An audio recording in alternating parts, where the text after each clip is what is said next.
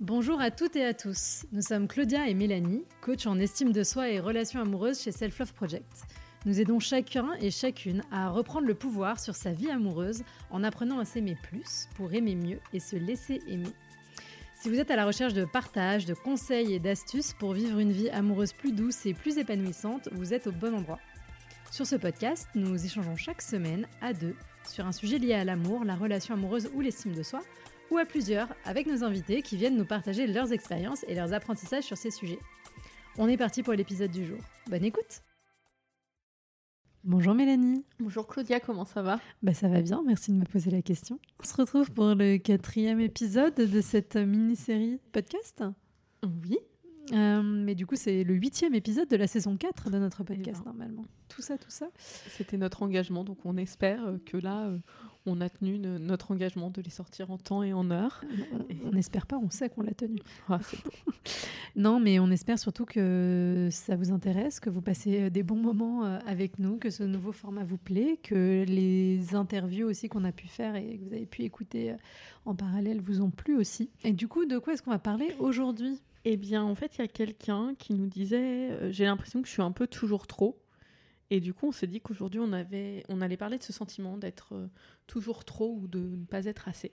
Moi, je, trouve ça intéressant parce que c'est une des choses qui m'a marqué au début de la seconde session euh, du coaching collectif où il y a beaucoup de personnes que j'avais eues en coup de fil avant de commencer les coachings qui me disaient ben, Moi, j'ai l'impression de ne pas être assez. Euh, pour, euh, pour être aimé en fait. Mhm. Et ce serait pas assez quoi alors par exemple? Eh bien en fait c'est euh, c'est souvent bah, lié j'ai l'impression à l'estime qu'elles ont d'elles-mêmes donc pas assez intéressante, pas suffisante en fait mhm. pour satisfaire quelqu'un sur du long terme sur une relation. En fait j'ai un peu l'impression que elles ressentent le fait peut-être même de manquer un peu de profondeur, d'avoir d'être en surface, d'être bien, mais que quand on gratte cette surface, et eh ben on se dise ah ben non mais finalement c'est plat et c'est pas intéressant. Hmm. Donc tu disais que c'était lié potentiellement à leur estime d'elle-même. Est-ce qu'il peut y avoir d'autres choses qui expliquent ce sentiment de pas être assez? En fait, je pense que c'est aussi paradoxalement euh, dû au fait que euh, parfois on admire trop les personnes qu'on rencontre hmm. et du coup on se rabaisse par rapport aux personnes qu'on rencontre. Hmm. Donc ce serait lié à, cette projection qu'on fait, ouais, à cette idéalisation effectivement euh, de l'autre. Euh, c'est intéressant ce que tu dis parce que du coup ça veut dire que c'est un mécanisme quand même sur lequel on peut avoir une forme de prise dans la rencontre. Ah bah oui, bah parce que de toute façon, pour ne pas se sentir pas assez, eh ben il faut une. Pour moi, il y a une échelle de grandeur. Hmm. Du coup, c'est pas assez par rapport à quoi? Hmm. Et par rapport à qui, effectivement? Bah, moi, de toute façon, c'est d'ailleurs c'est pour ça que souvent, quand elles évoquent ça, euh, moi, je leur pose la question ce serait quoi être assez, d'après toi? Euh, de la même façon que quand on a des personnes qui ne s'aiment pas, ne s'aiment pas suffisamment, qui ont une faible estime d'elles-mêmes, je leur demande mais pourquoi? En fait, qu'est-ce qu'il y a de si détestable en toi? Que tu supposes que c'est pas aimable. Et ben là, c'est un peu le même mécanisme et c'est un peu la même question que j'ai envie de vous poser si vous êtes dans cette situation. Si vous avez la sensation, la sensation euh, de ne pas être assez pour quelqu'un ou de ne pas être assez dans une relation, ce serait quoi être assez d'après vous? Essayez de mettre des mots dessus parce que peut-être qu'en essayant de mettre des mots, vous allez vous rendre compte que vous n'arrivez pas forcément à y mettre des mots parce qu'en fait, ça n'a rien de, concret. C'est juste un, de l'ordre du ressenti et donc ça n'a pas de, de valeur objective par rapport à qui vous êtes et par rapport à votre valeur. Et alors, du coup, euh, ben, dans le podcast, enfin, dans cet épisode, on s'était dit euh, qu'on allait aussi parler du contraire, parce qu'à mon avis, après, les solutions sont les mêmes. C'est, euh, et là, moi, je me retrouve plus là-dessus, c'est comment on fait quand on a l'impression d'être trop. d'être trop quoi, alors? Ben, d'être trop présente, d'être trop de prendre en fait trop de place. Alors ça peut être physiquement ou mentalement, mais d'avoir trop d'énergie, d'avoir trop de choses à donner, mhm. euh, de te dire que en fait tu vas un peu euh, assommer la personne, l'étouffer, l'écraser parce que euh, ta personnalité est trop, t'es trop intense, t'es trop changeante, t'es trop émotive. En fait, on peut avoir plein de choses là-dessus et, et c'est aussi cette peur d'étouffer la personne. Du coup, en fait, bah, c'est le, pour moi le parfait opposé de ne pas être assez. Ou pas être assez, tu vas avoir l'impression de ne pas avoir assez à donner. Et ben là, paradoxalement, tu vas avoir, avoir l'impression d'avoir trop de choses. Hmm. Et ça, c'est des choses que tu as déjà ressenties? Oui, bah, bah, je pense le fait de ne pas forcément être toujours. Enfin, moi, je, je, vais très vite au quotidien. je fais beaucoup de choses. et, et des fois, ben, en fait, c'est difficile de me suivre. Et, et bah, ouais, des fois, ça, ça, rase tout un peu sur le passage. Mm. Du coup, ben, moi, je sais que dans ma relation précédente, c'était un problème, le fait d'être autant euh, dans ma vie et d'être autant ancré dans ma vie et des choses euh, comme ça, bah, en fait, il faut avoir quelqu'un qui soit capable de l'encaisser en face. Mmh. Mais du coup, euh, voilà, c'est aussi, je pense que c'est un trait de personnalité à accepter. Et, et de se dire, de toute façon, à mon avis, soit on se sent trop, soit on se sent pas assez, vu qu'on n'a jamais l'impression d'être à sa juste place. Mmh. Oui, bah on oscille toujours entre ces deux extrêmes, effectivement. Et puis après, je pense qu'il faut se dire que quand on a la sensation d'être trop, bah, c'est peut-être juste que la personne en face ne nous convient pas et, euh, et n'est pas capable d'accueillir ce que vous êtes. Et c'est aussi OK, c'est aussi son droit, c'est ses propres limites, il n'y a pas de problème. Mais il faut toujours se rappeler que les limites de l'autre ne viennent pas mettre en lumière euh, votre manque de valeur ou votre mauvaise façon d'être. Et bien souvent, c'est ce qu'on ressent, euh, parce que derrière, il y a d'autres peurs, du rejet, de l'abandon, ce genre de choses. Et donc, dans le comportement de l'autre, on y lit quelque chose qui serait le reflet de nous-mêmes, alors qu'en fait, c'est juste le reflet d'eux, tout simplement. Et on l'a déjà dit dans plusieurs épisodes, mais je pense que c'est important de le rappeler à chaque fois. Euh, ce qui se passe en l'autre et ce que l'autre euh, déclenche comme réaction, même face à vos comportements, euh, n'est finalement la plupart du temps que le fruit de, euh, de ses propres peurs potentiellement. Alors évidemment, ça dépend. Hein. C'est sûr que si vous envoyez 70 euh, textos par jour à votre partenaire, il y a peut-être un moment où ça va pas en début de relation parce que vous avez peur. Ça peut coincer à un moment donné. Donc bien sûr, bien sûr, votre comportement et vos réactions ont aussi un rôle à jouer. Mais si on est dans une proportion, on va dire moyenne, entre guillemets, je ne veux pas dire normale parce que la norme n'existe pas, mais, mais moyenne et, raisonnable, on va dire, euh, bah, voilà, ce que, ce que l'autre, euh, enfin, la façon dont l'autre réagit par rapport à ce que vous êtes n'est pas, n'est pas propre à, à, ce que vous êtes, justement. Et, et, du coup, moi, je pense qu'il faut changer la caméra de place quand on se dit mm. qu'on n'est pas assez, qu'on est trop. C'est juste, enfin, c'est reconnaître qu'on a des traits de caractère et se dire c'est ok. Enfin, on a ces traits de caractère. Mais est-ce que vraiment ces traits de caractère et cette personnalité ne nous rend pas aimables? Hmm. Est-ce que le fait d'être comme ça, ça va empêcher les gens de nous aimer?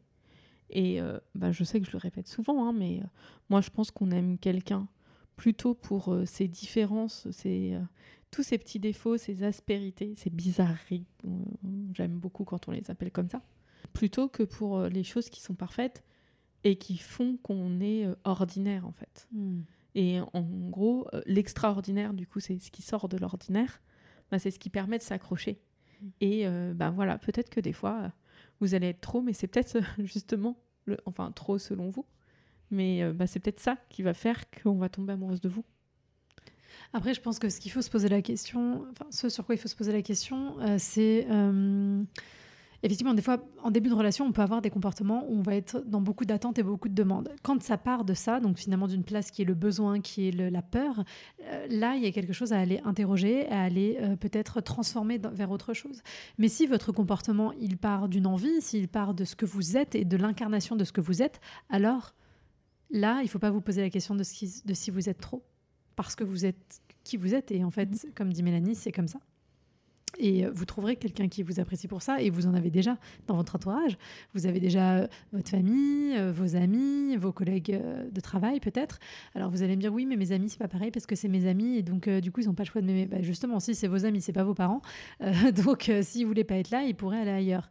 Donc voilà, voyez déjà les gens qui apprécient ce que vous êtes. Alors peut-être aussi vous avez cette sensation d'être trop ou pas assez parce que c'est des choses qu'on vous a renvoyées dans des relations précédentes. Euh, peut-être que vous étiez dans des relations toxiques avec des gens qui vous ont un peu écrasé, qui vous ont empêché d'être vous-même. Et donc ça a pu renforcer cette, cette sensation-là. Euh, moi en tout cas c'est ce qui m'est arrivé euh, dans ma relation. Enfin, dans une relation précédente où j'étais voilà, dans une relation qui était assez toxique avec quelqu'un qui, qui m'écrasait beaucoup. Et du coup, je pense que ça, déjà de base, je pense que j'avais ces, questionnements-là, d'être, d'avoir la sensation d'être trop et pas assez aussi. Euh, et, euh, et, ça a renforcé ça. et même maintenant, même si c'est des choses sur lesquelles j'ai beaucoup travaillé, etc., moi, j'ai toujours un peu la sensation d'être trop envahissante ou j'ai toujours peur d'être trop envahissante. Du coup, je l'embête beaucoup en lui disant à chaque fois qu'elle est envahissante. Justement, pour la mettre face. Enfin, c'est ça, c'est juste essayer. Si vous arrivez à mettre le doigt sur les choses où vous avez l'impression d'être trop, c'est rattaché à du concret, quoi.